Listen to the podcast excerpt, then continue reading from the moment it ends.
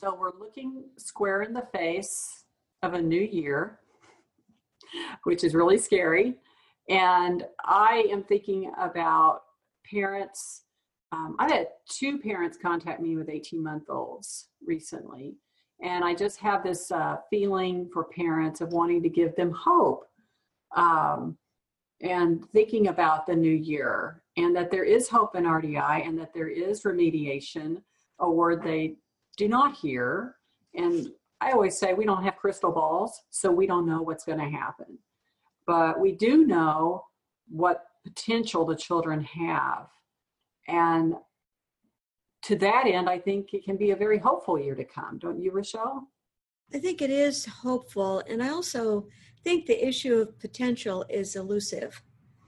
And that while we know everyone has potential, we don't know exactly what that's going to look like when it's full form. The thing we know about RDI is whatever your potential, we can help you get there. I always think about measuring potential as feet are moving forward. Mm-hmm. I think if there's it's kind of like I'm like two people. I think if we look too far down the road, it gets really murky down there. Mm-hmm. But I think if we think about how can we move this child's feet forward right now, then that's a good way to think. And I wonder how possible that is for new parents. You you talk to an awful lot of parents, Rochelle. Um, how do you get them thinking about moving those feet forward? One thing that I like to think about when I think about going forward is I both of the things that you've mentioned.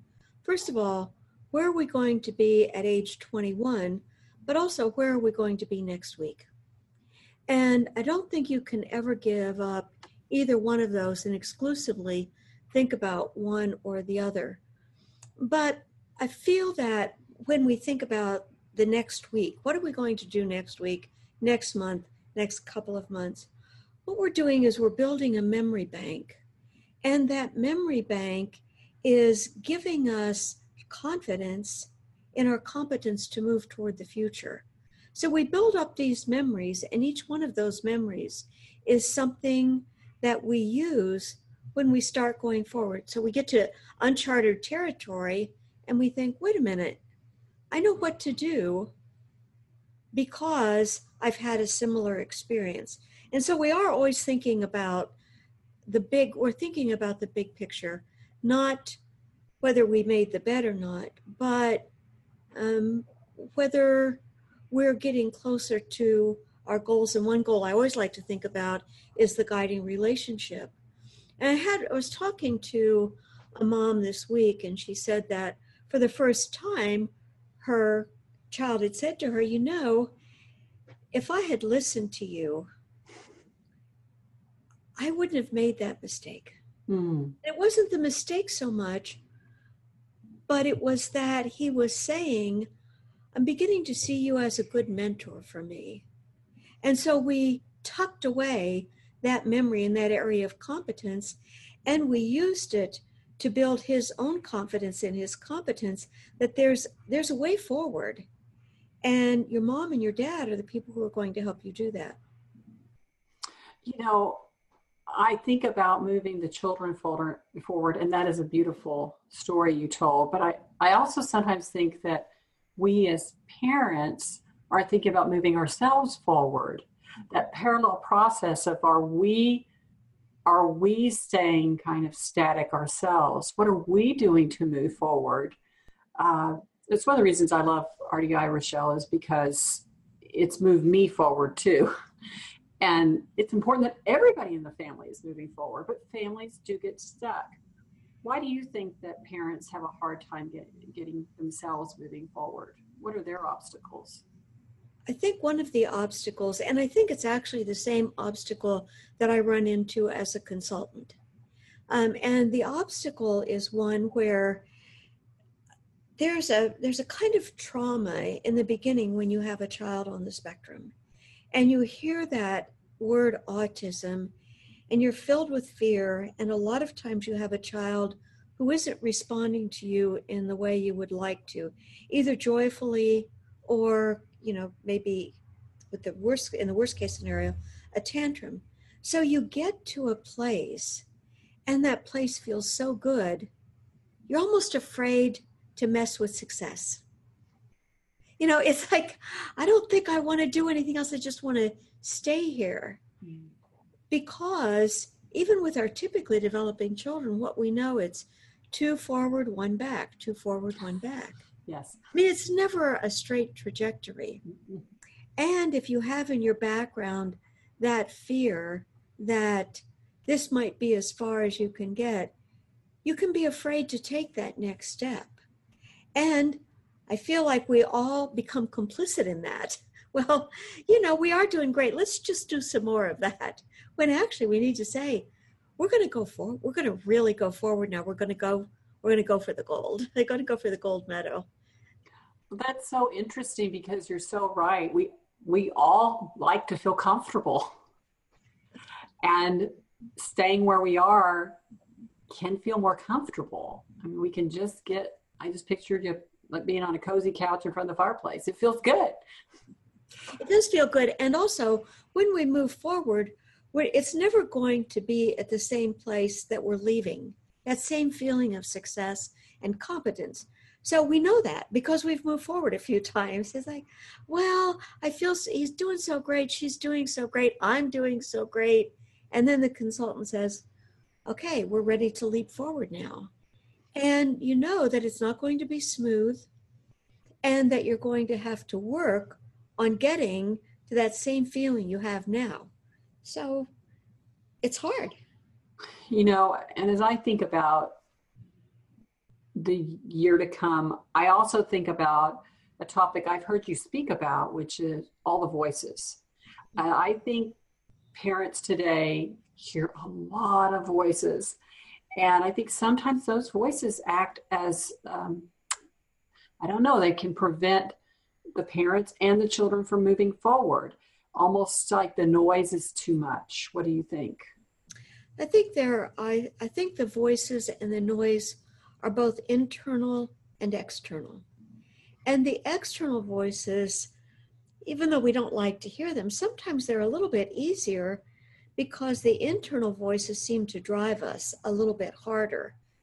So, thinking about the voices, I think that's why in RDI we have a consultant because a consultant has his or her own voice, not the same as yours. And so sometimes the picture is clearer, the pathway is clearer, the check the trajectory makes more sense. And so we can say, well, look, I know, I know that you're doing great where you are. It's time to move forward. But it's like, no, you know what? We're going to be okay. We're going to be okay. And we're ready to take it. And we're always going to move forward in those small, just noticeable different steps. It makes everybody feel competent.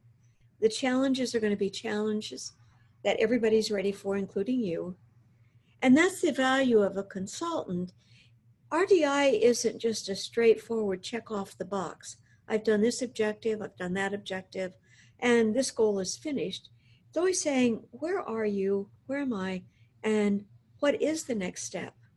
And if you think about the diagram that uh, Steve Gutstein has, it's this, it's an escalator and it's going up and it says it's not the height of where you're going, but it's that first step.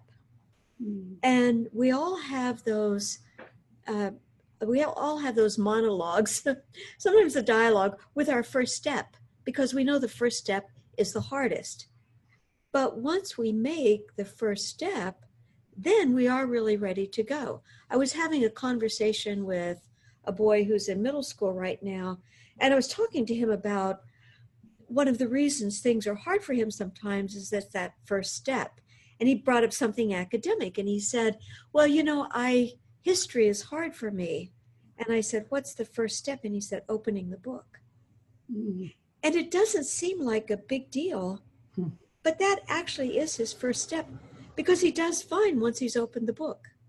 So we have these preconceived ideas of how hard that first step is going to be.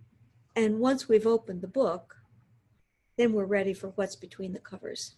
Well, that imagery is really beautiful because I think opening that book uh, for both parents and children can be really hard. But once they do it, the books open and they really do see progress. And one other thing I was thinking about when you were talking, and I was so glad you brought up just noticeable differences, is to help parents understand this concept of the process.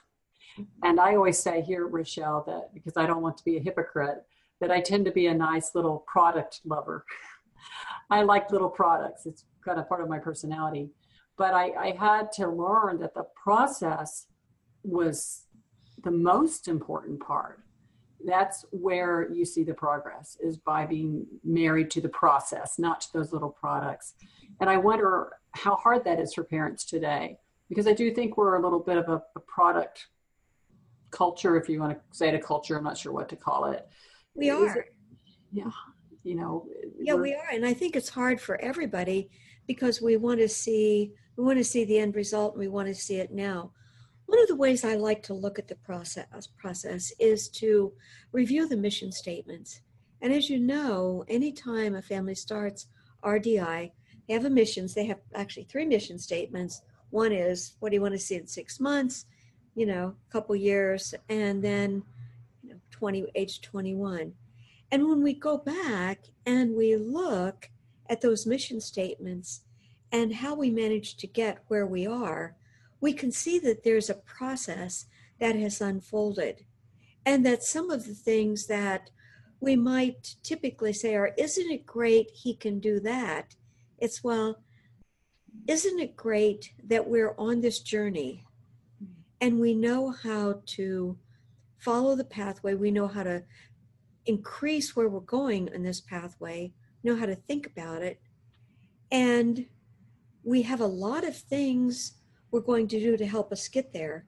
But in the end, we're going to stick with that journey.